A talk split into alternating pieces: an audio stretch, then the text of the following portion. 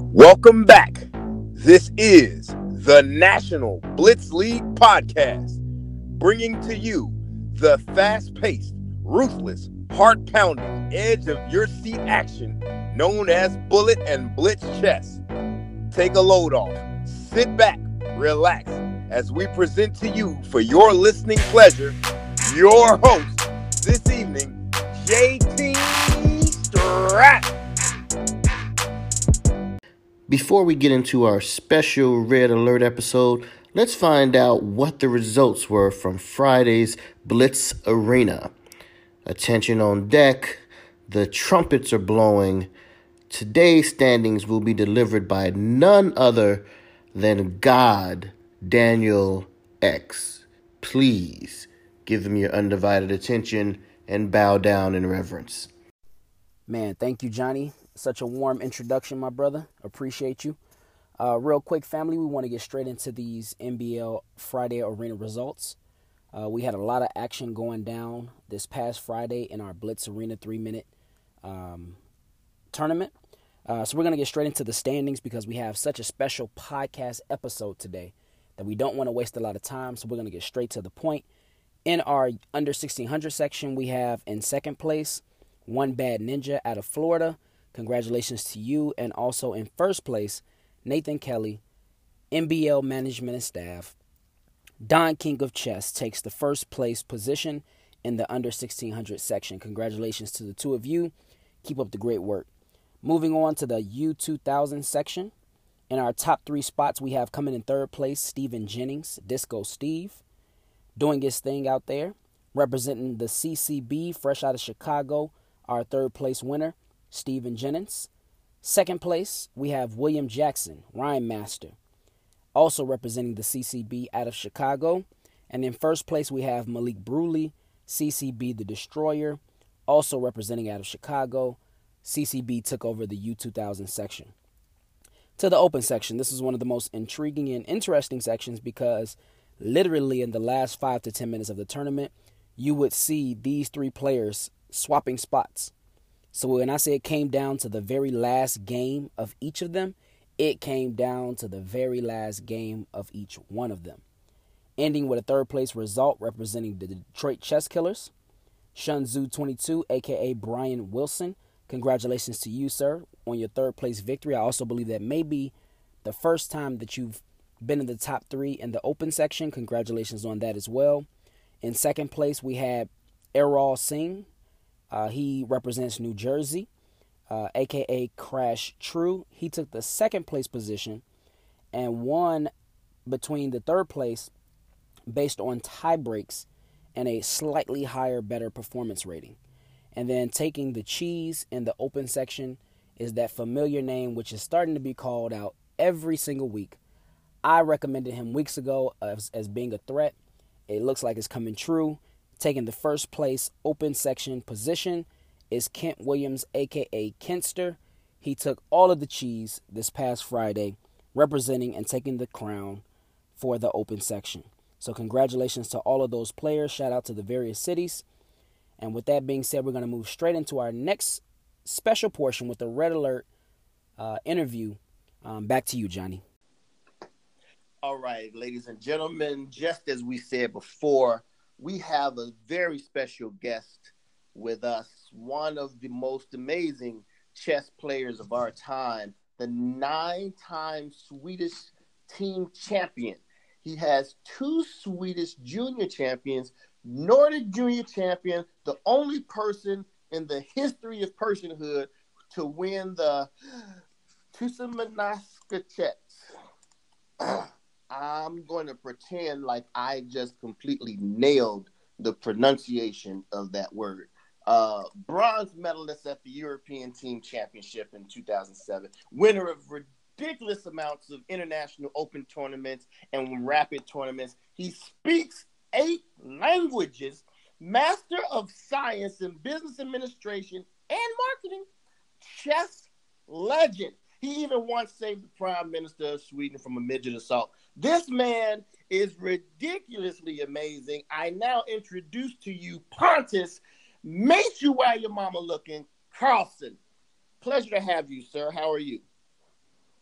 I'm fine, thanks. And uh, that was a very nice introduction. I, I, I tried.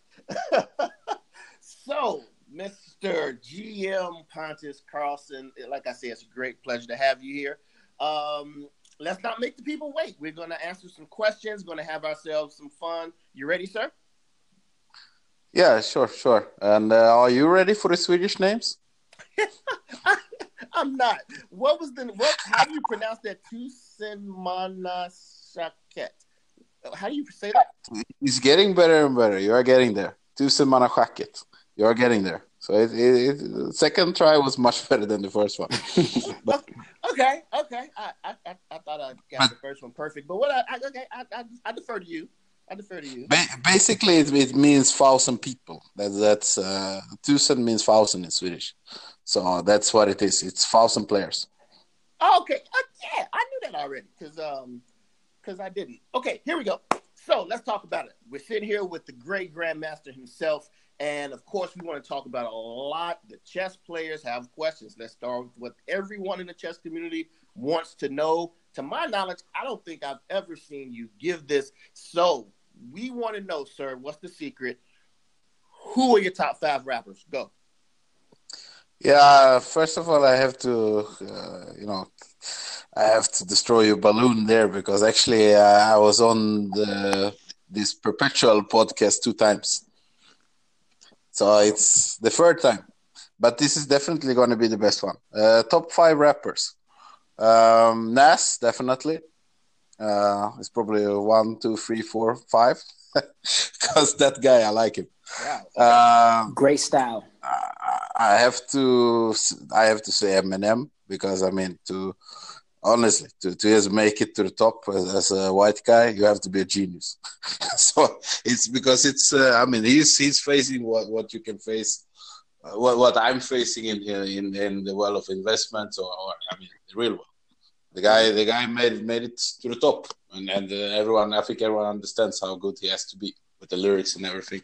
Right. Uh, then of course i i love uh, you know the business sense in diddy mm. uh, i i really like the businessman behind you know hold on for one second I, I, now now we've got a we, we, we've got a problem I'm asking about lyrical content. And you just said did So, Grandmaster, please tell me that that was solely a business decision. Please. I told you. I explained very clearly. I love the business guy.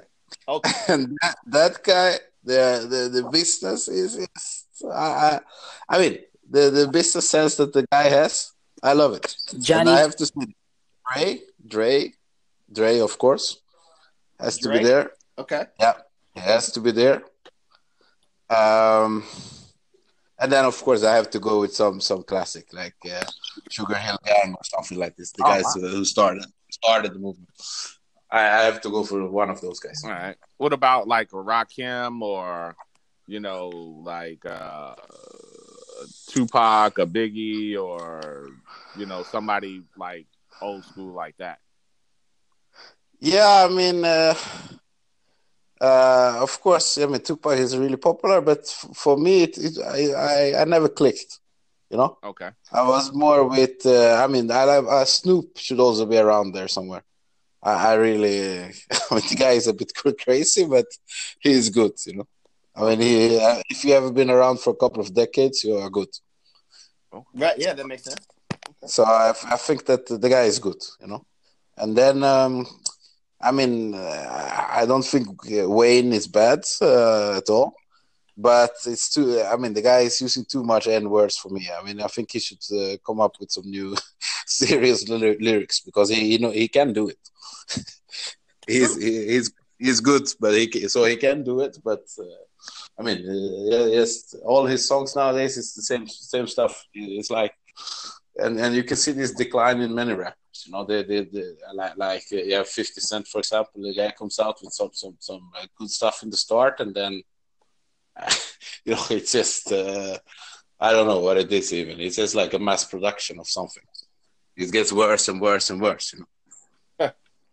I concur. Little Wayne has fell off. Yeah, I, I don't I don't put Little Wayne in any category because I just feel like I don't really feel like he's really rap. Well, hip hop in the true sense of the word. He's more rap. Uh, you know, he's got no uh, social conscience with his rap. So that's not. Yeah, really, exactly. Uh, I mean, it's it's it's like. Uh, I think the guy is missing something. Uh, I mean, he he he's. Uh, and then then you have like Busta Rhymes, for example. It's a really good one.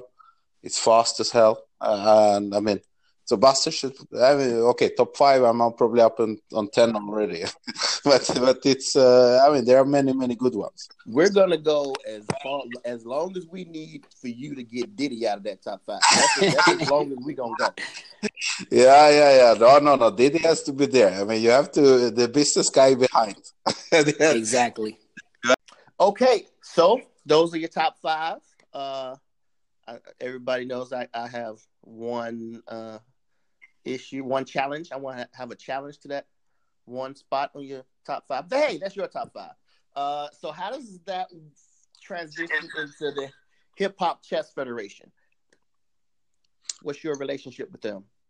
Uh, well, basically, uh, it's like it's more of a supportive uh, relationship, you know.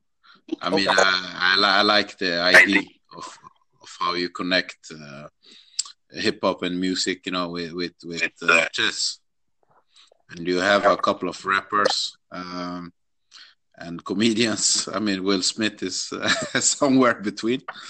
Uh, and uh, I mean, also that guy you have to admire. I mean, what what has hasn't the guy done? You know, I think he's been doing everything.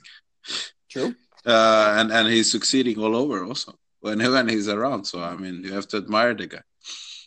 Um, and uh, no, so and this guy. So I have. It's more that you have a lot of. Uh, you have uh, RZA, for example, for example, um, that likes to play chess, and, and, in Sweden we have also a couple of those. Like Promoe is a heavy chess player; he plays a lot of uh, games. So every time we make the business meet chess and kids, a couple of rappers the top rappers uh, in, in, Sweden. Uh, they are playing. because uh, I think there is a connection many times with the lyrics. You know, the, the, they have to think a bit before they produce those lyrics because it's not that easy to find the connections and the rhymes and everything. So uh, it's a bit of chess, actually. So I am more supportive of, of the work that Adisa. Just so I'm clear, did you just say that the rapping is kind of like chess? Yeah, I mean uh, the uh, lyrics, you know, they're basically that you, uh, where when you sit down, you plan your your, your tunes, you know, when you plan the song. Okay. That that's so that's chess, I would say. Okay, so since you're a grandmaster at chess, one could confer that you probably could rap a little bit. Go ahead, spit some bars for us, GM. Go ahead, spit a couple bars. Oh Jesus, man! Yeah, that, that that was. This is exactly, you know, bad setup. You know. I told I couldn't tell you everything up front. There, there, there. This is impossible, man. I can't do that. no freestyle from you. Uh, no, no, I, the freestyle I can't do. You know, not. It's definitely not in United States. You know, my my my brand will down with with uh, like 500 percent.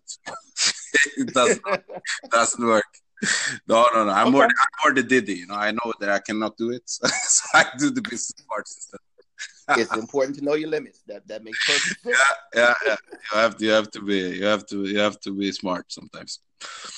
Yeah. Okay so let's talk about i do have a question this now this is related to chess for everybody who was wanting to get into the chess stuff this question is pretty much everybody sees, except for chess players. If you don't play chess, you're pretty much looking at chess players like the lames, they, these nerds. They sit around in the corner, and they eat their boogers and whatever.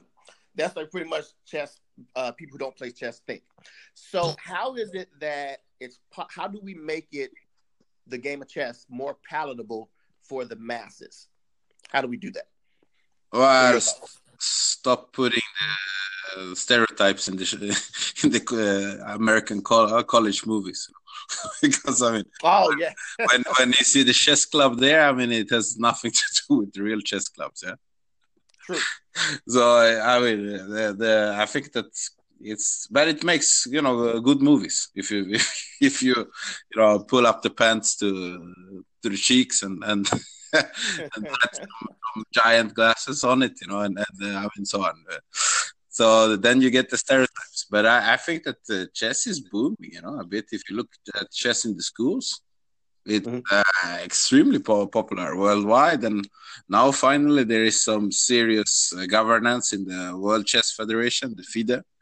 So I think that uh, a lot of things are going to happen already. I mean, I think Dvorkovich has been there for, yeah, uh, not not even. I mean, what is it? It's like six months, yeah. and you can see that there has been tons of changes to the better already.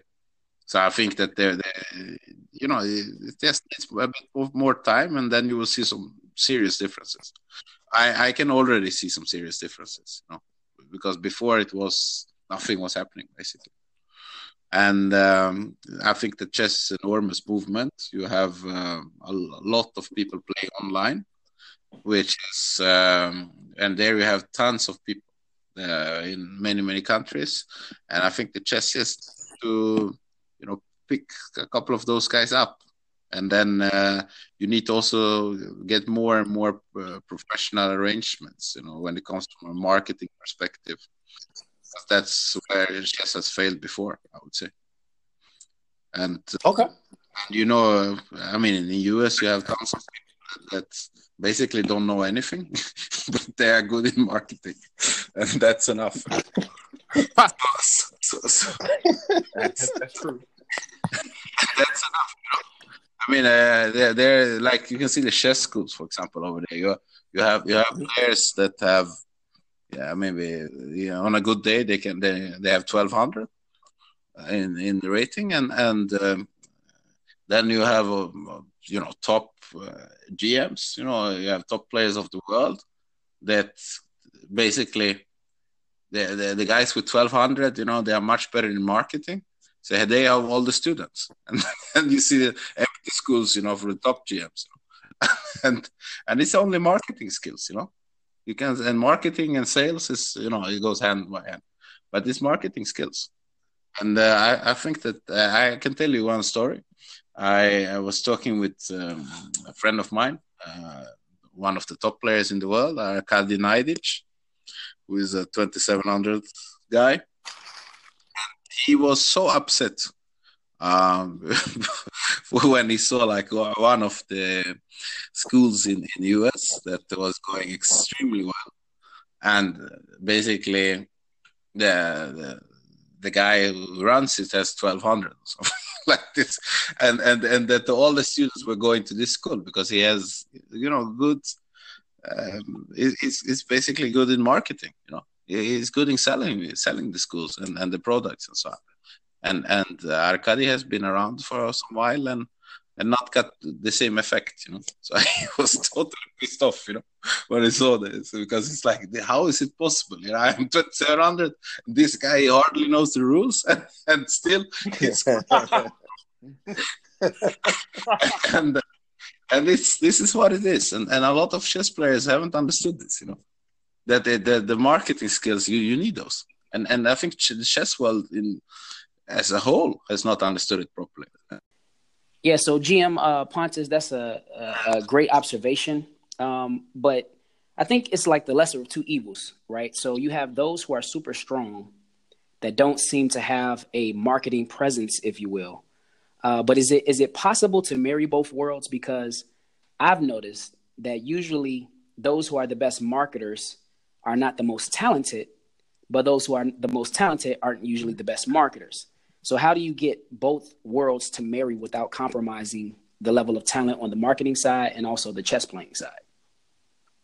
well i mean that's uh, why the top guys have managers no? I Mm, mean if you, delegation. if, if you look at uh, yeah of course i mean if you know that you can't do it you know just hire someone that, that does it. And that that is a pro. I mean you can look at team magnus for example.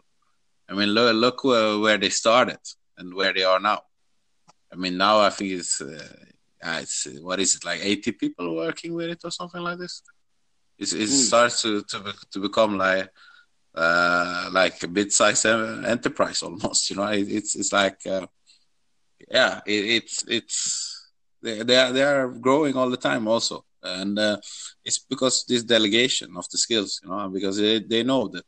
I mean, Magnus himself, he knows that this is not his thing because he, right. he's naturally introvert actually, uh, and and then he, I, I I would say that, I mean, he's done so much media now, so so he's changed this. But if you go to back to his nature, he's introvert mm. uh, because I know him well, and and uh, so I know uh, these things, and and he, yeah, I mean he, he has guys that are doing all the stuff for him, you know, which actually, and you can see where his brand is now and where it was, you know, like uh, five, six, seven, eight years ago. So, as a businessman, you know, how how do you marry? Because of course he's playing in matches where, you know, you lose, you get several hundred thousand dollars. You win, you get even more you know how, how does that apply to the small business or the the local chess club yeah i mean you you always need marketing i mean if if a guy with skills of 1200 you know can, can create like a massive chess school you know? I mean that that that shows that it's not about, almost not about chess yeah? It's more about marketing skills you know? And and I'm sure that there must be something in that school as well. I mean, that it's a good environment, you know, good atmosphere, and and I mean, there's there's so many uh, other good things that you can do, and then you you can uh, for sure you can uh, hire some some some stronger players if you need for if some kids are getting stronger and stronger, you, you can hire some stronger ones that can take care of them, you know, and and and so that you can always outsource the skills, you know okay. you, you know what you have, and then you can outsource the other thing. But I think that for chess as a whole, it's something very, very important that you have a new ruling of FIDE, where you have uh, where they're actually hiring uh, marketing people because this is first time in history that they have hired uh, one marketing guy now. So they have like a marketing officer, chief marketing marketing officer in in the World Chess Federation. And imagine that during all these years, there has never been one single guy that has wow. been handling the marketing. And I mean, why do you think the chess has not been growing more? You have like 600 million people all over uh, the world, and uh, probably more than that, since it's the tons of people that play anonymous on internet nowadays. So if you have all that, I mean, you need, of course, to have a marketing officer as a start, and then you need a whole team you know, so you can profit on this. That explains a lot. If they haven't had a, a marketing person since when did you say? You said last year? No, since they started. since they started organization. This is the first first time ever. Wow. That's uh kind of crazy. When did when did that start? When did the marketing officer start um, for the chess federation? yes, like two weeks ago or something. Oh my god! wow. He started so, last Tuesday. Wow. Yeah, yeah, yeah, yeah, yeah. And oh, they resigned today. No, I'm joking. He's not yet. because of the challenges, yeah. because so, it's also quite a lot.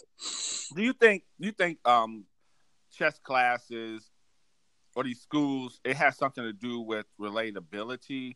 Because like, if I'm a beginning chess student, I remember when I first got started, like playing chess. I went to one of our resident masters here in Chicago and I asked him a really simple question. I said, Do you have a recommendation for me on a good beginning book that I can get on chess openings? Because obviously I knew I didn't know anything about chess um, except how the pieces move and how to lose. And so I was trying to learn a little bit of something, learn basic opening theory or whatever. And um, his response wasn't really what I expected. He told me, get any book. You know, and I was like, okay, I understand what you're saying, but with you being a the master, a lifetime senior master, um, do you you know do you have any recommendation on what's a, a, a good book or what's at least tell me what's a bad book like what book not to go by like this book is bad like or it's not easy to learn or from or something. And he just said, read any book. And um and that kind of turned me off, you know, not to chess, but to him. So if he offered lessons, I would never take a lesson from him. So I guess what I'm saying. Yeah, is, yeah. It's right. it's it shows uh, basically that he didn't care much about, about what you were asking. Uh, so, well, of course, uh, that that's that's bad marketing, you can say. if, if we gotta be nice, so it's, it's either terrible sales or or extremely bad marketing. You know, you could choose. Well, so what I'm saying is, so like people who are less proficient at chess sometimes are more relatable to people. And so if I go to somebody who's a 1200, they can teach my kid that knows nothing about chess how the pieces move, and they'll be nice to the kids, and they'll, yeah, uh, you know, yeah, yeah, and and and I will say that many times people, it's like babysitting, you know. Yeah, the people choose it on on on some different character traits. Right. So it's not it's not uh, and and many times I would say that uh, pure chess skills is not one of those. Right. Uh, it's, it's it's more uh, you know the appearance uh, and and if if they are pedagogical or or I mean if they can teach in a good way. GM Pontus, you still there? Yeah, yeah, he's here. Yep, he's there. We can hear him, Danny. I guess Danny can't hear you. Okay, now now I hear everybody. I'm I'm back. Oh, okay. Yes, I agree with you, uh, Pontus, because I feel like if I'm going to take a lesson from someone, I want to know that they're going to work well with my kids and that they're going to be patient with them. And sometimes I feel like, and me as a parent, right? I don't really know much about chess either. I just want my kids to learn. So sending them to a grandmaster or sending them to a novice, to me, it's pretty much the same thing. I just want them to learn how to play chess. Once they get to another level, then I might send them to a grandmaster. But I'm probably not going to send them to a grandmaster initially because I feel like, you know, he knows so much that maybe he can't explain the basics as well to my child. Well, uh, that's different. It depends on what uh, I mean, what grandmaster it is, because I mean, like I said before, some some are introverts, some are not good teachers. They're good players, not good teachers, and right. some are good good teachers. So it, it's, but uh, what I will say that is a big misassumption that you have out there is that people think that they can um, first send everyone to some basic coach that will take them up to a certain level and then after that they can go to a FIDE master and or a master player and then the master player can take them up to a certain level. Then they can go to a FIDE master or international master and they can take them up to a certain level. And then finally when they are you know title contenders then they can go to the grandmaster because the problem is that if you look at it from just pure educational uh, facts then the big problem is that when you sit there as a, the GM, you have to basically tear down everything they have learned many times for them to take the next step. Then, because the problem is that many times the the the weaker players have taught them the wrong things. Mm, so, oh, wow. so so then it's it's like if you build a house, you know, and, and the ground is, is is totally wrong. Then you have to tear everything down and build it up again. So uh, that that's actually a big problem you can get, with, especially with adults, of course, because they have more luggage, and the many times they, they have some uh, some ideas that uh, you know the, the that for example the bishop pair is always good, you know, but it's it's it's not true, you know, and and just to basically take that out from them can can be it can really waste time. It can take a lot of time to get them to understand that you don't win automatically just by taking the bishop pair. and in so, in some positions, the bishop pair cannot do anything, and it's better to have knight a pair of knights or, or knight and bishop. But but it's many many of these things that are out there that where where people have learned uh, badly either from a coach that wasn't that uh, advanced or from a book and, and would so, you say that GMs break rules as well? Because what yeah. I've noticed is some of the basic rules that we're going through in our A class expert early years. It seems like when we watch the higher level games of GMs, it's almost as if you guys just abandon some of those Yeah. principles that we thought were definite no nos, but you guys Yeah, just yeah. somehow make it work. Yeah, of course, but this is always uh, the same in all all uh, areas. You know that if you know something very well, then I mean you learn the rules to, get to the level where you know it very well, so you can start breaking the rules, because that's where where you find the new stuff.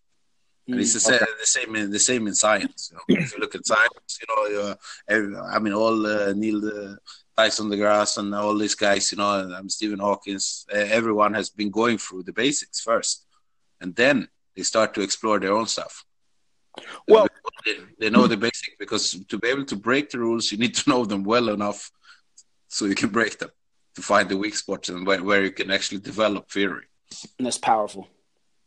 So in re- okay, so in relationship to breaking rules and and going the course and learning what you need to know know on a very basic level, and then to get to the next level, whatever that is for whatever person it is, twelve hundred going there wants to get to eighteen, to eighteen and wants to get to twenty five. Well, who who cares? Whatever that is, uh, you have a business, uh, business meets chess and kids.com. Uh, and you do like motivational talks, lectures, and pretty much help uh, help these people with the management and and uh, the the daily activities of their um, particular businesses. So how do you how do you converge or how do you uh, juxtapose those two things, the business and chess, and help business owners think in the chess type fashion? How does that work? Well, there, there is many um, different part. I mean, the the mis- business meet chess and kids that that's um, uh, corporate social responsibility project where where you basically pair business guys with uh, children from uh, mainly underprivileged areas, and then uh, so it's a network concept where you actually get people to meet through chess. So and then you also train, of course, everyone in chess. So everyone gets better in chess because it helps them in their professions uh, and the kids in school. So it basically gives them a framework for for for planning, strategy, you know, critical thinking, and and they become a bit analytic, you know, which is good for them in their life. And then the network part is, uh, I mean, it, you really need it, especially in, in such a segregated country like the US where where, where you have uh, enormous segregation, and and then you you really need it. You know that people come together. They can come together through chess. So what we do there is that we basically pair uh, the one business each business guy. We pair them with a kid from an underprivileged area, and then they play a tandem chess tournament together. So that's the first time they they meet, and then it goes over in a mentorship and that actually gives the, the children from the underprivileged area it gives them uh, a chance you know to to uh, have at least one good reference. So when they, they want to apply to school or they, when they want to to um, get some extra job or some job you know then they at least know one high up business guy that can help them. So that's uh, a project for integration, you know, against segregation, basically. So it, it's a little bit different than the other thing. And um, the motivational talks is something that I do uh, myself. And there I basically visit uh, top business schools or companies or Rotary clubs, you know, like these membership clubs. Um, the, and then I basically talk about the chess thinking, how chess thinking can help their business. You know, so how you can use uh, the rules and and the processes and and all the knowledge that we have from chess in your business life. For example, there there is tons of rules that you have that you are also applying in business. Like you have touch move, you know, like basically that if you have touched a piece, you, you you have to move it. You know, so basically if if you have done and arranged an agreement, you have signed the contract. I mean, you cannot change it. So you and you need to plan your moves before, you know? and it's the same in in in business, you know. So it seems that you have like three legs, three separate legs of your business. One being what I see is the business meets chess and kids.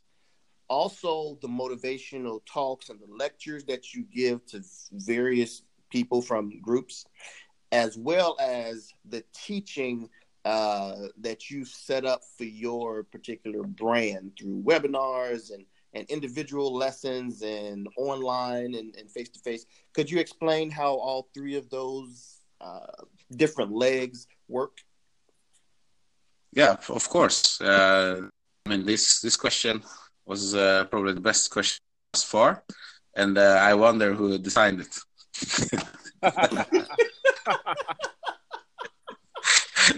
no, I'm joking. Uh, so we are a bit serious. Uh, then, then uh, uh, first is the Smith Chess and Kids.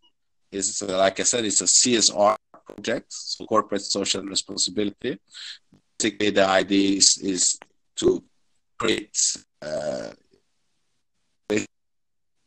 between kids from underprivileged areas and the business community. Uh, and that's to fight segregation. So that's something that um, is, I've, personally I find it extremely important. And um, yeah, I've done some a couple of events in New Orleans, and it's also very funny to attracts a lot of uh, celebrities as well. Uh, like we have Wendell Pierce and Wynton Marsalis, for example. Uh, uh, yeah, likes chess and they, like to, to, to be a part of this. Um, and of course, uh, it's very, very, it's big pleasure for me to, to see it working. Uh, since I, I, in Europe, works really, really good, that one. So it's uh, to see it work in the US as well. And because personally, I think that the US needs it more than, than Europe. Because I think it can make it more segregated.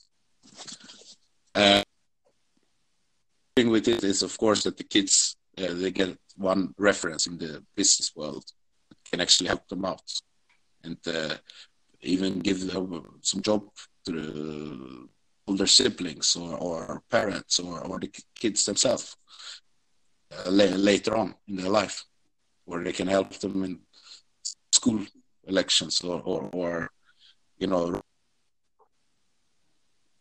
school things that I mean, when if you grow up in poor areas, you, maybe you don't know this at all, and and then it's really good to have some mentor that can actually help you out. So it's it resembles into a mentorship also. They basically meet up, uh, playing the first time when we do this tandem chess tournament where we pair one business guy together with the kid. They play in the tandem chess tournament. They, they you know they get to start to and then it the relationship continues through the mentorship program. So the, it's it's a very uh, very good program you can say for for networking because all the business guys they get to meet with each other. Yeah, tons of business are being done through that. That's how it works, and it's always done in some public spaces so people see it and enjoy it. So that's the first leg. And then the, the motivational talks It's something that I give to business schools, you know, top business schools and Rotary clubs and also companies. And the, the, that's about how chess thinking actually can help. And chess thinking can be many things, of course, we have tons of rules in chess, and I, I think that the most easy rule that you can uh, use as an example is the, that a threat is strong execution. And if you have companies, you have one company that is a little bit bigger than the other one, which is usually the case because it's very rare that you have two companies of the same size. Then conflict between them, then the big one can easily threaten the smaller one. Because you know, because it costs a lot of money, you are never sure that you will even win. They're usually the only ones are, the lawyers. The rest, the rest are a bunch of losers. You know, they are usually the only ones that win.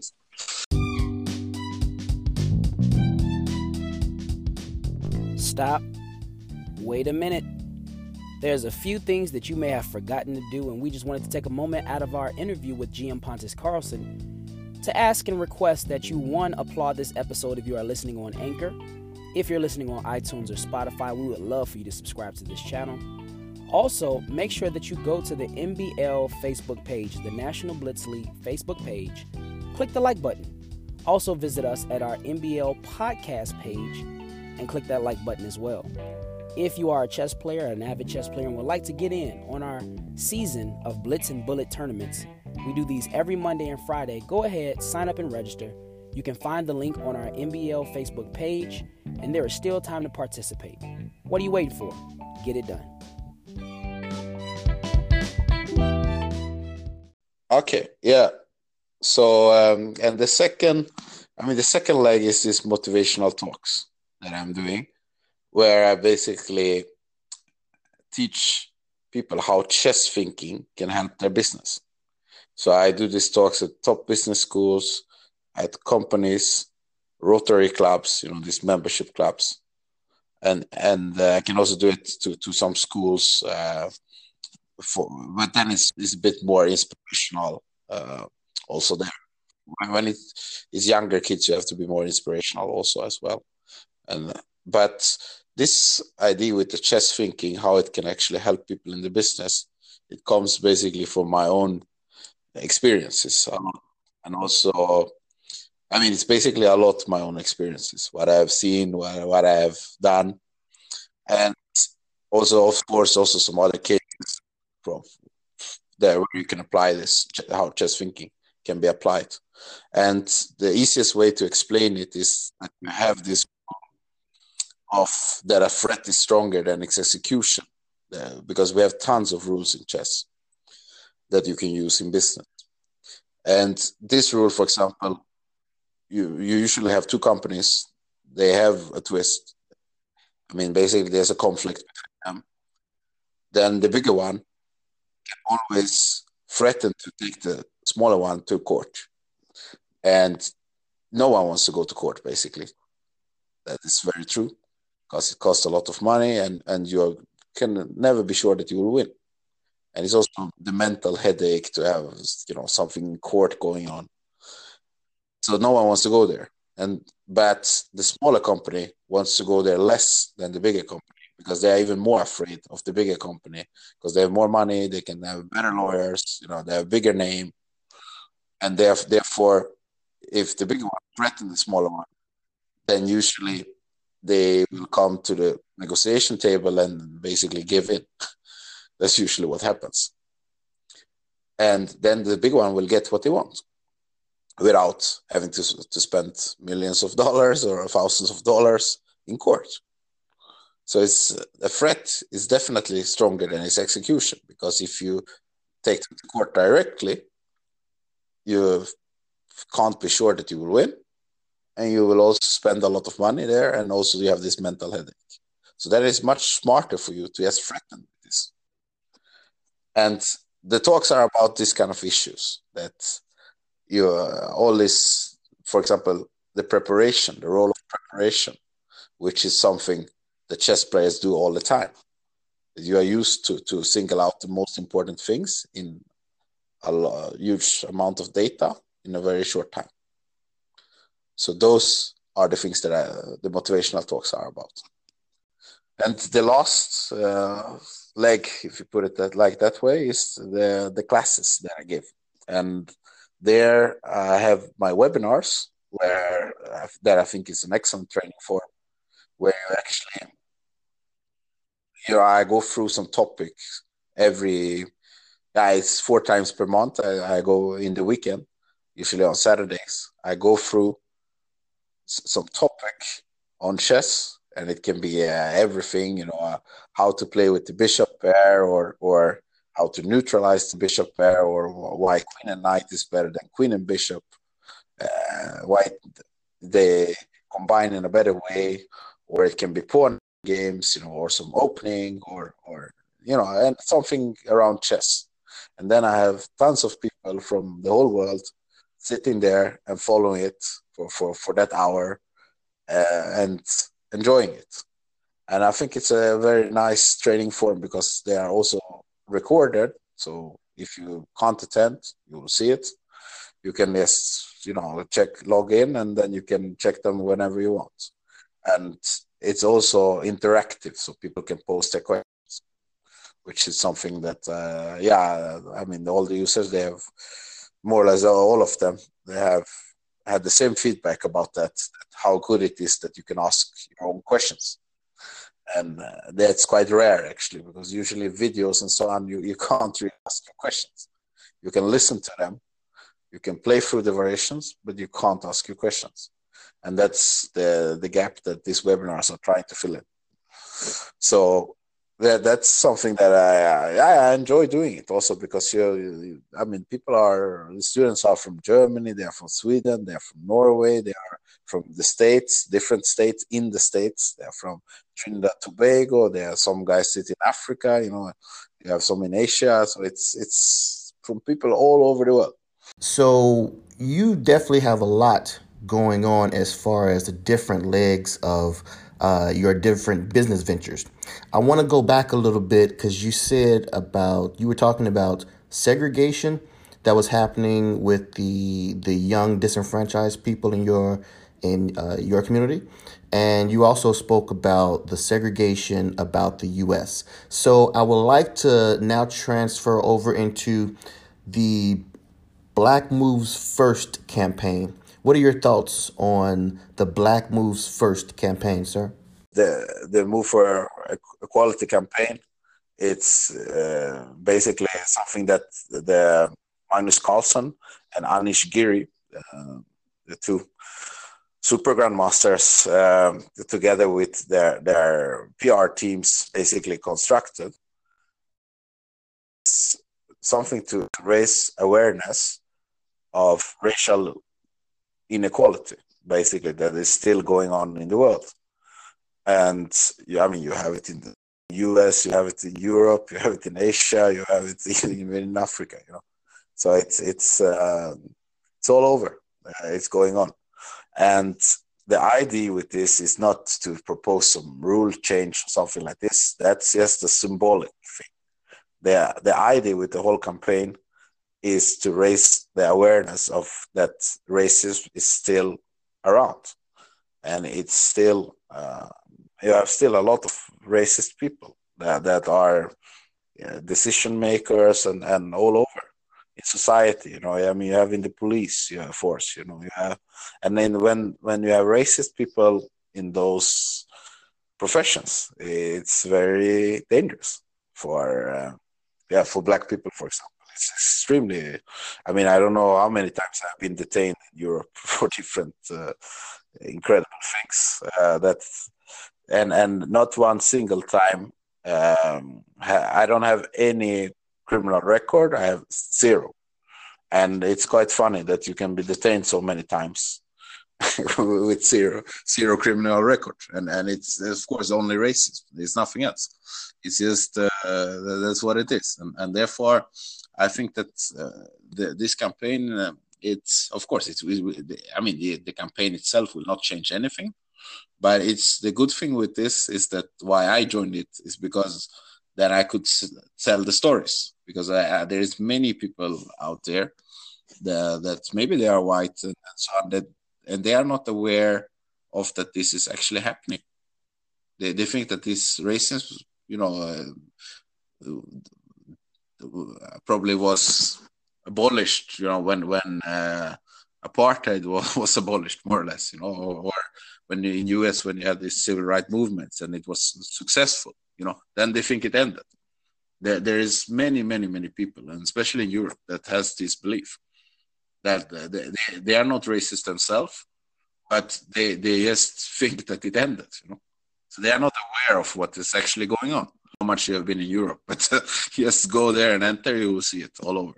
I mean, people that are uh, totally innocent, you know, they, they just, they just don't see it because they, they are not exposed to it themselves. And then they, they, they, they I mean, every single time, like for example, now when I told some stories of, of uh, you know, how I got detained, uh, accused for some rape when I, when I, uh, when I, I mean, I, I wasn't uh, even there, you know So it was like, uh, and and they were looking for some some black guy um, with Somalian descent, some Somalian descendants, and and I mean I have zero character traits that are similar with with guys from Somalia. You know, absolutely zero.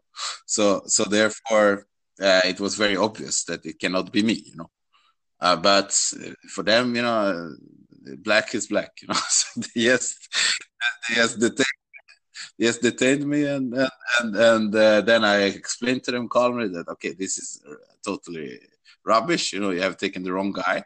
And first, they were of course very aggressive and then actually uh, one guy approached them and and uh, the, he recognized me from from the media and he said you have made a terrible mistake this is the chess champion uh, so, and then they, they, they, of course, they changed the attitude and and and, and mumbling, you know, this usual stuff.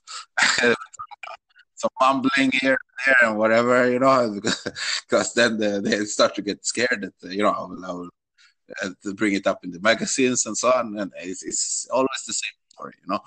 And and and then uh, uh, what happened was that they later detained some Somalian guy that was also totally innocent, you know. And and uh, it's that's how it works in, in Europe, you know. Many times that it's it's just like you you. I, I mean, in school, I was sitting there. In, I have many many stories. You know, I have I have uh, more than three thousand stories. You know, so, uh, GM, it it sounds like you're talking from a standpoint of addressing social inequalities. Um, so I have a question, and it's pretty much: Do you see the same things that you see in the social condition of Europe and the social condition of America, and and does that same inequality uh, relate to chess? Like, for example, online, I'm used to being called monkey and nigger, and they message and note me all type of stuff. So does that apply? Have you ever experienced that in your chess career? Of course, of course. I mean, I mean, I, I, I think you can ask every world. They would say that they have experienced some kind of racism. I mean, it's impossible, you know. And, and chess well is it's not. I mean, it, all know it's much better than than than the real world. It's, it's just much better, you know. I mean, like when I was sitting in in um, in the I was in high school, for example, it, it was we were sitting there and and we had some class. Teacher tells me, and and uh, my Somalian friend, he was describing two substances, you know, like, and they can uh, they could have a reaction, but the outcome would not be good. And the guy he, he sits there and he says like, yeah, this is like these two substances is like uh, uh, a, Swede and uh, Africa they could they could uh, have a child together, but no. I mean, uh, this is how this kind of things. Uh, you know, I had to face all the time in school, so it's it's. I can tell you, there is so much racism out there in society. This is actually incredible. And I think the chess world is like uh, protected, totally protected compared to, to society. But it's not clean, of course. So you still get some some uh, of this online of course you can get this insult but but i think that i have it actually online i think i have it easier than you guys because uh, the thing is that uh, the better you get actually there's still some kind of respect in the chess world you know for for, grandmasters and and top players and so on so, so you i think i get less of those insults you know uh, online uh, when when I played someone because they expected I would beat them actually. So I, I don't think I, I get these ones that uh, uh, when they are surprised of my my strength, you know, where, which is uh, can bring out the worst from people when they actually think that they are gonna beat you, and they are not doing that. Then you can get, I think, the, the worst reactions actually. But I've also got so, some some uh, racist insults uh, I had I played with some guy on chess.com and I, I, I beat him 6-0. You know, he wanted to play a new match and I said, okay, enough, you know. And then uh, the guy the guy started with all kinds of this kind of things, N words and monkey and you know, this kind of stuff. And and um, yeah, that's how it is, you know. I mean, you will always it's always gonna happen to us. It's just uh, you, you, I, I, would be happy if someone would invent some kind of formula how it disappears, But I think it's only hard work, and unfortunately for us, we're not to reap the fruits from that hard work. we are basically just doing it for the future generations, you know. But I think the, the key is to to make people meet more, you know, like the business meet chess and kids, for example, where you usually, you know, you, you create meetings, uh, and and that can make all, all these uh, prejudices disappear, you know, and and and it, it actually improves the things because you you this kind of stupidity that exists is just incredible. And and I mean, we should all be happy that we are not soccer players. I mean, I I, I get something, you know, I get I I have uh, you know some price on my my head in these white supremacy sites that are angry because I have uh, destroyed their thesis that black people cannot basically not do anything that has something to do with intelligence. I have I get some of these messages now and then, but I mean it's, it's just to laugh about it because they're just angry because they lost basically. so, so so it's not it's not really something that you you you get like offended of. I mean these guys are they are beyond repair, you know. Okay, uh, no. So uh, what I wanted to to also add there is that I mean if you look at this Kaepernick case, what what's also always is that and people that are either really dumb, and, and there's a lot of them out there as well, or that are actually against um, the campaigns, that they, how they always steer the focus on the wrong things. Basically, like with Kaepernick, you know, it's about how he's disrespecting the flag and disrespecting the veterans. But that's not what he was trying to say. What he, he was trying to say was the racial inequality that he in US that he wanted to protest against the racial inequality. That's uh, how how people are get treated in the US. You know, that's what he wanted to say. It, it, it was nothing about the veterans or or the flag, but that's usually what what everyone that is against the change wants to highlight, you know, or, or pretend that, that, that it is there, you know, that he, he's disloyal to the country or something, like, which is ridiculous. And and it's the same with this move for equality campaign.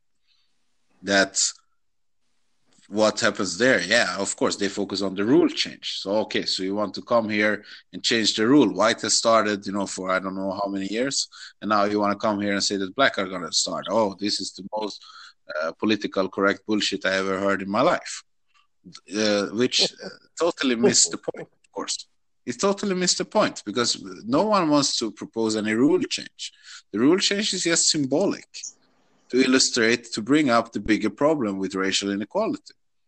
And it's it's always like that. You're always gonna have these people that are totally dumb, that that don't understand anything, and and for some of them there is probably no hope. Uh, they they can start to play, try to play chess, and it might help them. If they can't do that, then uh, okay, there is no hope probably. Uh, but for for the other ones, they know what they're doing. You know, they just want to try to focus on on on the rule change. So this will die out, so they don't have to change. which which is uh, I, think quite disgusting, but uh, yeah, that's how it is. And and I, I think it's very important because there's lots of people out there that can think and that are serious and that maybe don't know racism that well because they have never been exposed to it that they focus on the right things, which is racial, racial inequality. And you can also question yourself why do you need to create this kind of campaigns in 2019 if racism was dead? Why do you need to do it? True. There, there is no good answer on that. I mean, if racism was dead, why do you need to do it? and I, the most ridiculous thing, uh, apart from, of course, this that uh, with with the flag and so on is this race card. I mean, I, have never heard anything more ridiculous in my life, honestly, than this race card. It, it's it is incredible, and I think it's something that the uh, people that are against the change have just invented. I mean, everyone that has been exposed to racism knows that it's really, really annoying. And if, if I don't need to like invent some card that I can keep in my wallet and just show every time to get some kind of where where is my benefits? What, what benefits do I get from this card? Yeah? there, there's there's there's zero benefits from the card. You know, I, I have I have a couple of membership cards, quite a lot actually, and and I, this is the only card where there is no benefits. Yeah, so I think I rather show some membership card, you know, Right. in, in Hugo Boss or whatever, where, where I actually have some benefits. Armani, you Right. know, where I Ah, actually no- get benefits. Here I get zero Yeah. benefits. My No Emirates cashback points. No uh, frequent flyer miles. No nothing. no lounge access. I mean, it's just problems. This must be the worst of all my cards. You know, it only gives me problems, and and it keeps me down. Yeah. So uh, this is the worst card ever. You know, and I am very sure that I didn't invent it. So so it's this is absolute rubbish. You know, and and forget this idea that people have some kind of card that they want to show. It, these things are real. It's happening. And I mean, you can uh, hear it. You can bring some some black people from the whole world, or, or or or some Mexicans, you know, in the United States, and they will tell you about quite a lot of uh, occasions where they were not treated that great, and and and uh, also the what it depends on. I mean, it's very clear that there's racism going around all the, all the world, and it's I mean the worst uh, racism you can see many times is in Asia. You know, it, it's incredible with, with, with the whitewashing products that they're using. I used to live to uh, a couple of years in China, and I, I mean, it, it's, it's basically absolutely incredible the, this whitewashing trend that they have over there. How people use all these kind of uh, substances to, to, to basically get white. that's, Wow. they think that's the right thing, you know, and and and it's it's crazy. So if you look in the world, you will see that the, the signal is usually that uh, white is good and black is really bad, and and and I think that you you uh, you have guys like Spike Lee, you know, I mean, uh, you see the guy. I I think he, he got an Oscar after like for what 30 or 40 years at the top Okay. and and and uh, I mean, it's very obvious that you you you have something stopping a lot of guys from coming getting up to the top, and and yeah, I think someone can investigate what it can be, because it's quite clear that it has to be racist. That race, I mean, it's not only, but racism is definitely around. When when Absolutely. systematic racism is is hundred percent around, you know, and in some countries it's worse than others, uh, uh, but it is around, and, and I can tell you in Europe, uh, like in Sweden, for example, there are many people. They think that uh, we are on totally equal terms right now, which I I don't really agree with. And then they get shocked when when when when, when basically I tell the stories.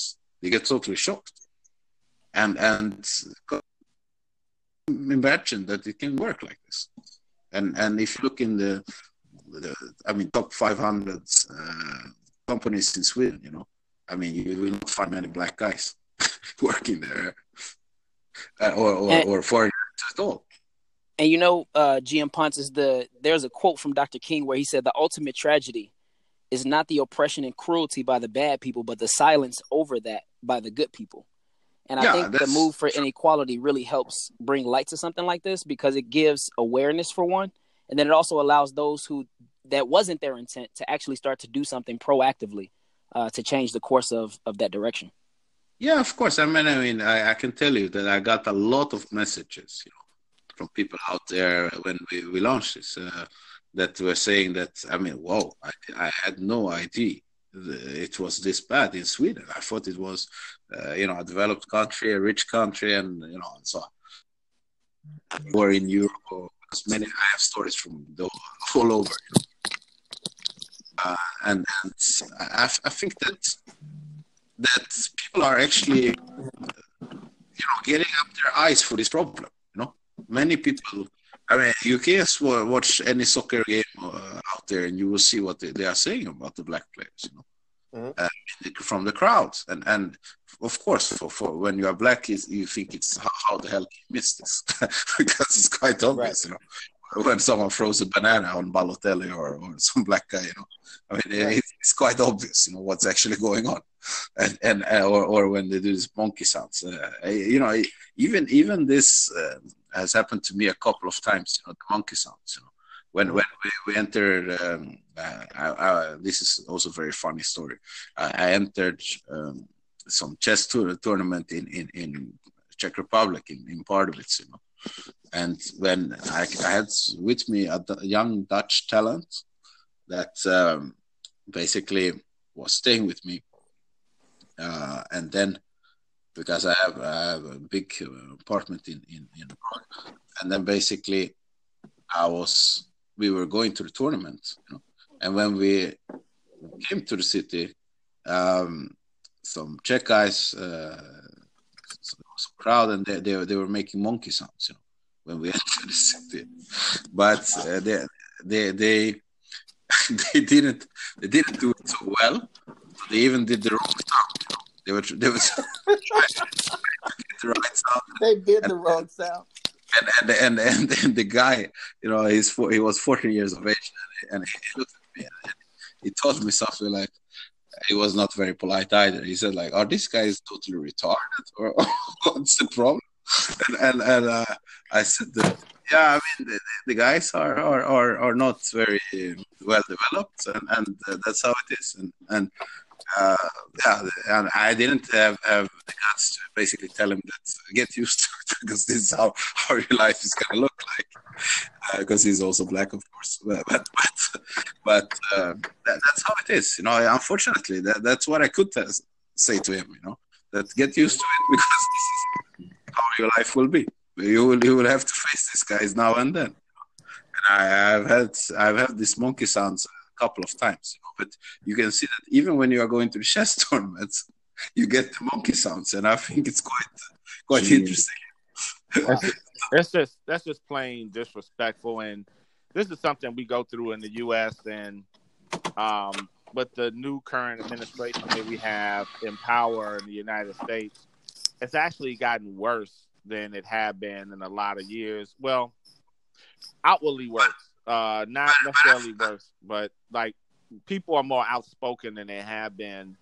yeah, this is a big trend in in in um, Europe. I, I, I, still think that in US uh, it's a bit more diff- different right now. That you don't have the the straight out racism in in um, the same sense as you used to have, since it was extremely bad before.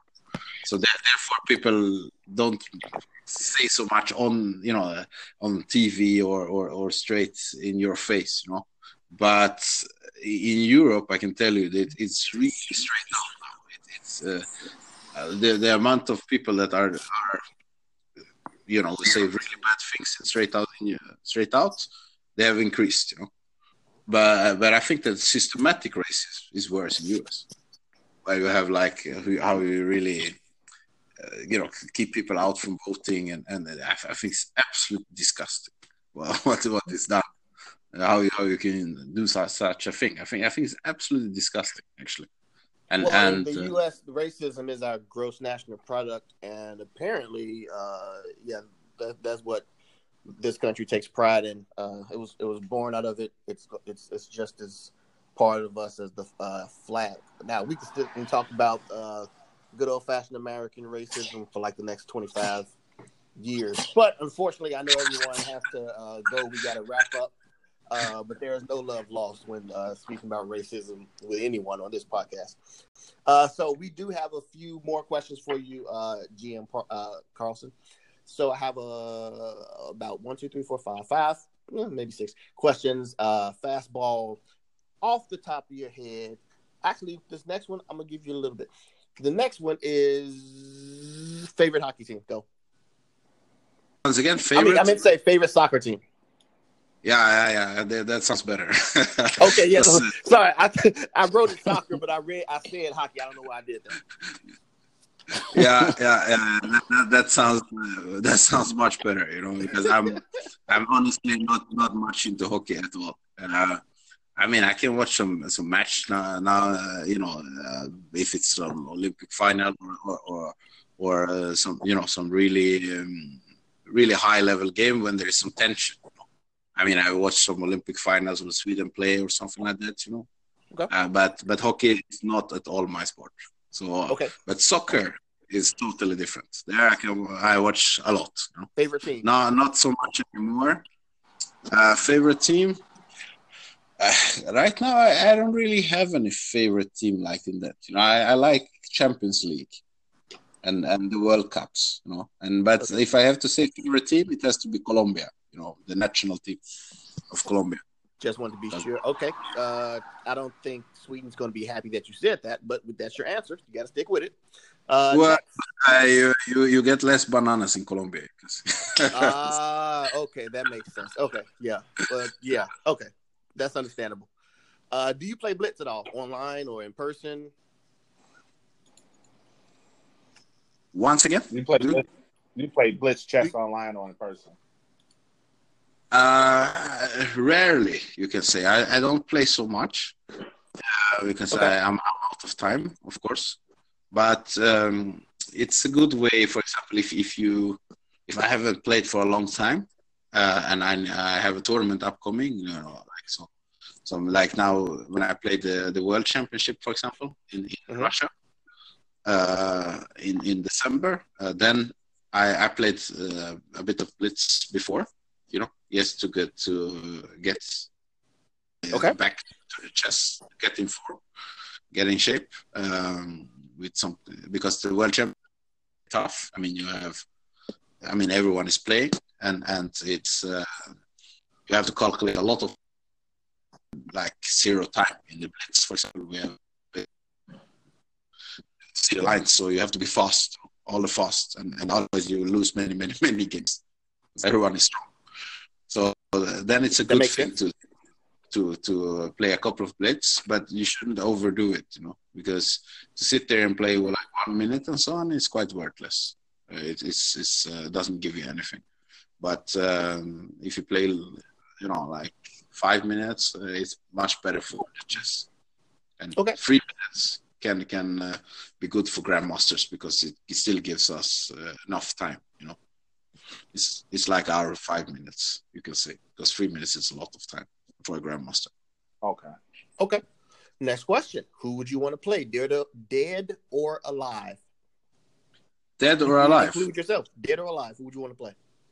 Uh, of course, I I love to play. Uh, uh like uh, okay this is horrible but uh, i would love to to play uh fischer uh, and then i can claim that i won the game if it, but, but but it's not very.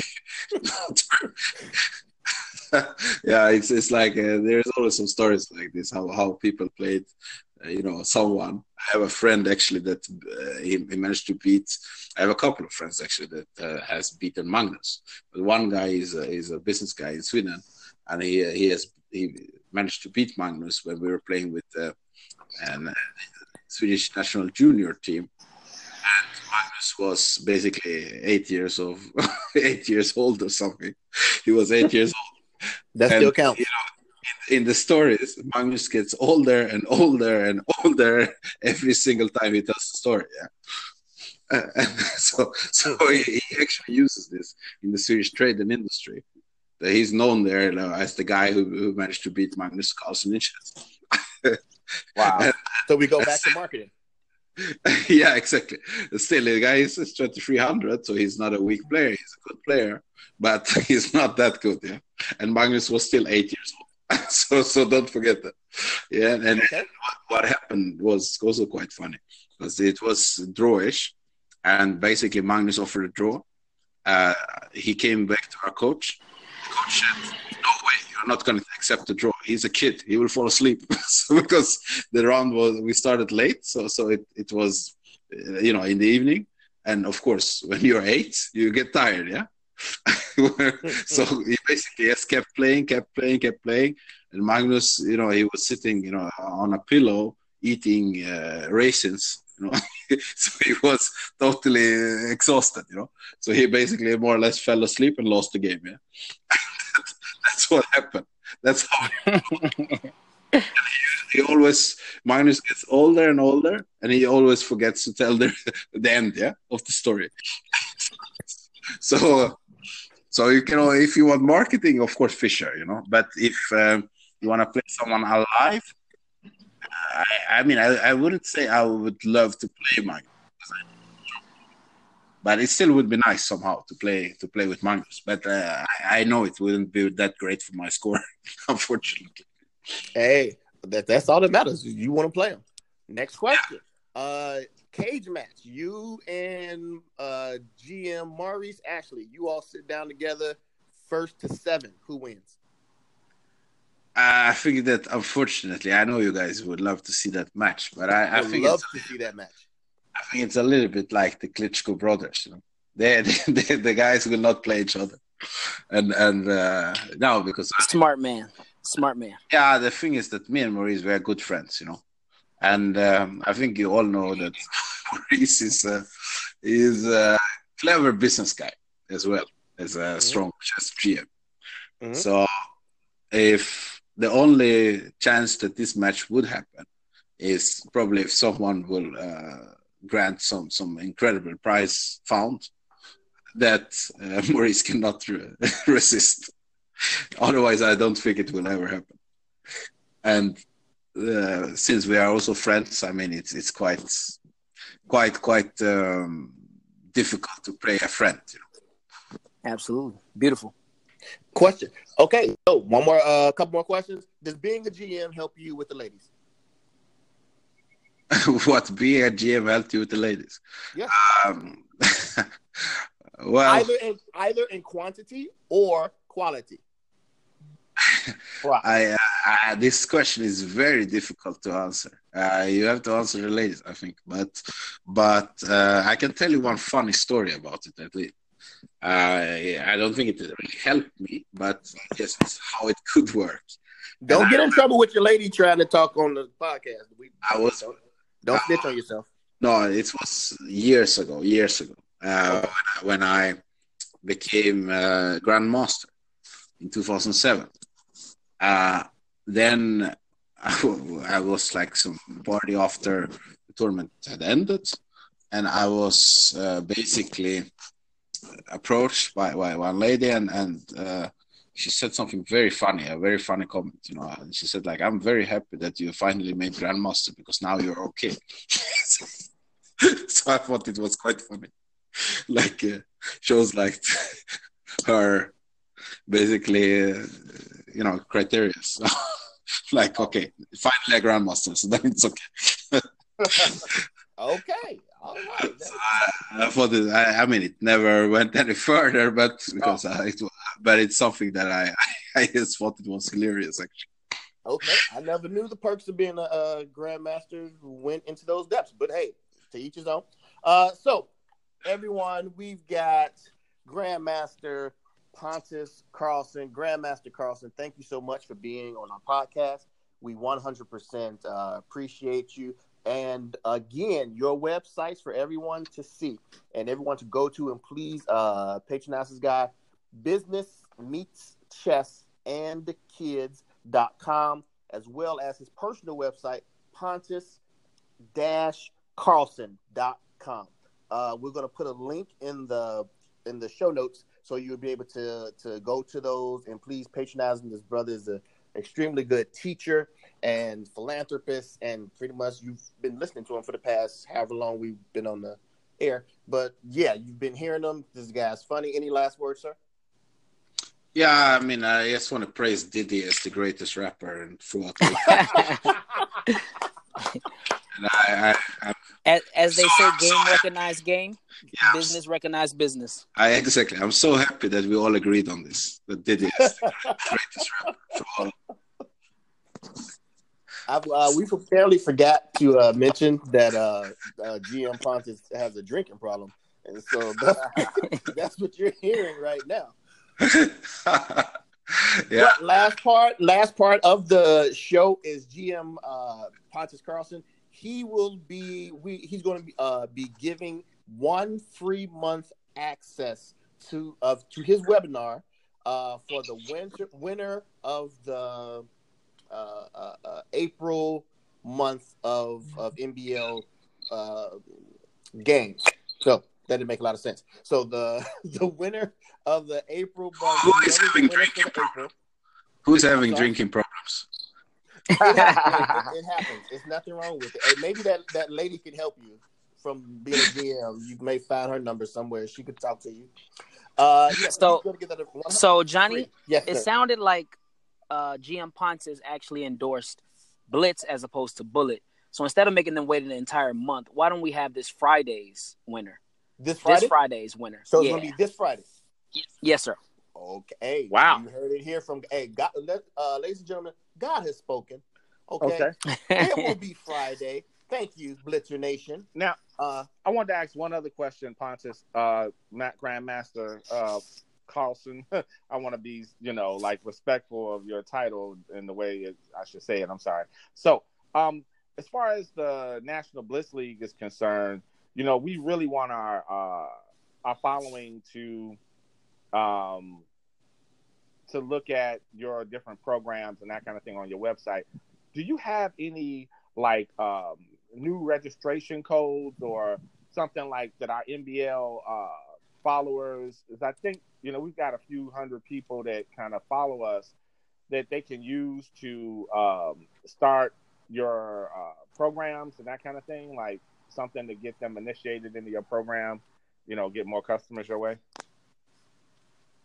Uh, well, basically, I mean, uh, the um, what what you have, I think, is the websites are very clear. Actually, I mean, uh, if you enter the websites and so on, uh, it's, I think it's very clear. And like I said, um, the lucky winner, or not lucky because I don't have any skills, basically, will will get uh, free access for one month. Um, Okay. to the to the webinars and uh, uh, if they are happy i mean they they can continue and usually what happens is that if someone likes it usually they they spread it to people Right. just like herpes. I get it. I someone am there with you, sir. if someone doesn't doesn't like it you have problems so because then you spread it even faster so it's usually you have to always keep the quality and uh, i'm quite happy that the quality is in the web because basically the questions that comes they come from the students Right. and we then appreciate very to, to keep the quality because you basically answer the questions and and uh, that for example if i would answer or or ask myself my own questions it wouldn't be as interesting as when the students ask the questions because basically many people ask questions that i would never ask by myself because maybe i've already yeah I've been through that level. So i all i just don't consider it anymore. Or it can be that this is actually something really good but i just never thought about it. And that also happens that some questions you can get the you know makes you think a little bit and then you're like ah really? This is interesting and then you examine it a bit more and and you can actually also develop the theory in that sense Well, It makes, Makes perfect sense. sense. So as we wrap up, want everyone we usually give everyone their last words. Uh, GM Carlsson. So Lou, do you have anything to say for your last words? Your final thoughts? Final thoughts. Um, yes. so, you know, I do have my normal final thoughts for our podcast, but in this particular case, uh, final thoughts are: first of all, thank you, Grandmaster, for coming out and sharing your uh, stories with us, your wisdom. Um, we have similar stories with respect to, uh, especially the way we've been treated in the United States. So we appreciate the fact that you know um, that you have the courage to actually speak on them because not everyone would. And uh, we also appreciate the fact that you're going to, um, you know, reach out and and you know help our uh, NBL members to become better chess players with your webinars and that kind of thing. And, you know, we appreciate that as well. And I, I think that's I think that's all that I have to say. Aww.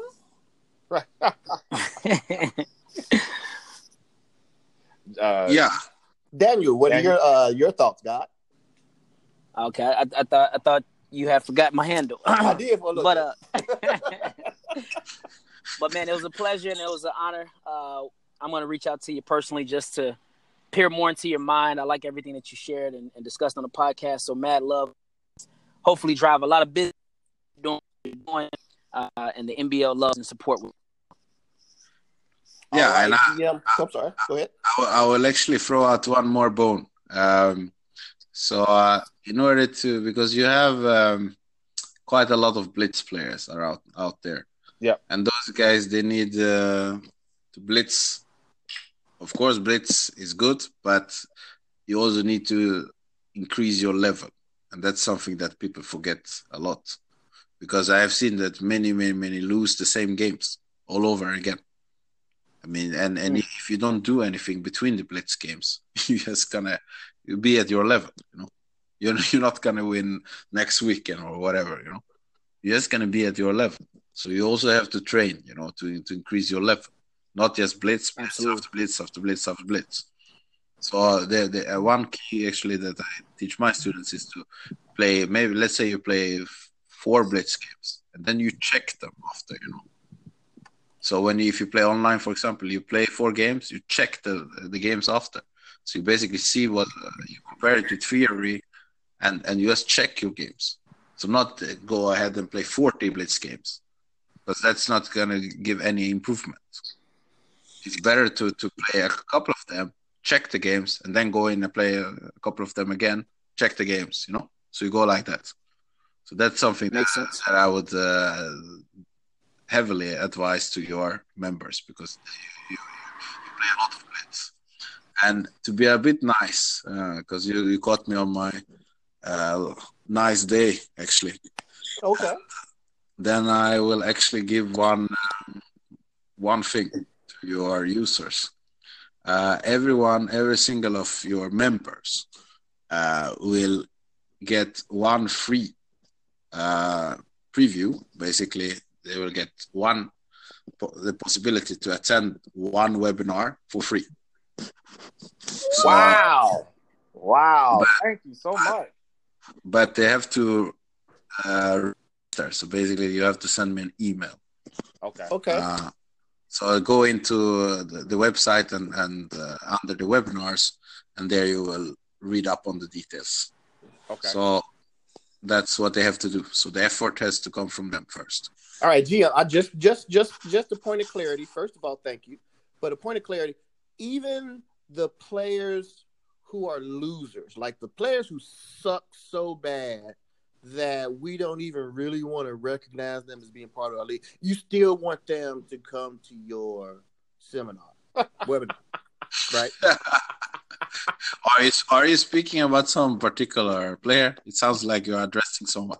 No, sir. No, sir. I, I, I just wanted to know, like, do you do you want to be bothered with those that uh, have no chance of getting better? I just I wasn't sure.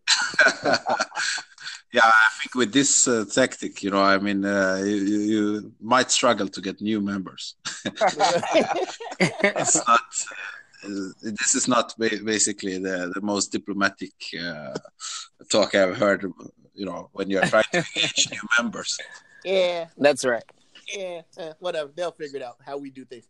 Uh, GM Pontus, uh, I guess I gotta say my final thoughts. First of all, I'm, I'm very extremely glad that you uh, agreed to do this. Uh, insert everything Lou said, but make Aw. it sound like tougher. You know, I don't don't you don't make it as soft as the way Lou said it. Uh, I just have one final question for you, uh, GM uh, Carlsson. Who's the greatest, most savage, most bestest uh, blitz league on earth? Who do you think that would be? Uh, the best blitzer on earth. The No, Blitz, no, the, Blitz uh, League. the best, the best blitz league that is currently on the phone with you right now. Who would that be? I, I don't understand the question. Can you repeat it, please? Yes, I will repeat So- the question. The So answer let me re- let me rephrase it, Johnny. let me rephrase it. So you have FIDE, you have USCF, you have these leagues. What's the best blitz league that exists in the entire universe? I think it's bad connection here. I, I can't really understand. yeah, yeah. There is Um, there is some kind of uh, guys there are you know very ambitious guys in the US that are trying something, and they are very loud. You know, uh, quite annoying. Uh, That's probably the only blitz league I know about. So I would say that. Ah, NBL, there it is. Okay, all right, Applause. good. I don't know. I don't know if we could actually send our immigration police over to another country. I don't think that's how that works, but we'll find out. We'll see. Pussy. Uh, so yeah, here it comes the, the, the threat from from the We're Americans. That's all we got. A threat. yeah exactly. we Yeah, learned we- that we- from you. we learned that from you. We're bigger, right? quick quick learners. You know, Right. should never I should never give this uh, talk to the Americans because Perfect. Thanks a lot, Grandmaster. We greatly appreciate it. Everyone, please go ahead and look in the links for all of his content. And he just, eh, hey, just said a free webinar for everybody. You- you- How can you not uh, take advantage of that? Uh, with that said, sir, we greatly appreciate you and have a great tournament. Did you say you played an open? The World Open? no no no no no. Uh, Oh, you're not? World, World Open. No, I'm not. I'm not gonna play the World Open, but I will play the World Championship definitely uh, in in Blitz and Rapid, in uh, but Russia. usually, usually in December. So I, I'm going for that again. Of course, it's always. Okay, always. I'll see you there. We may get paired or something. I don't, I don't know. I'm, I'm like a thirteen.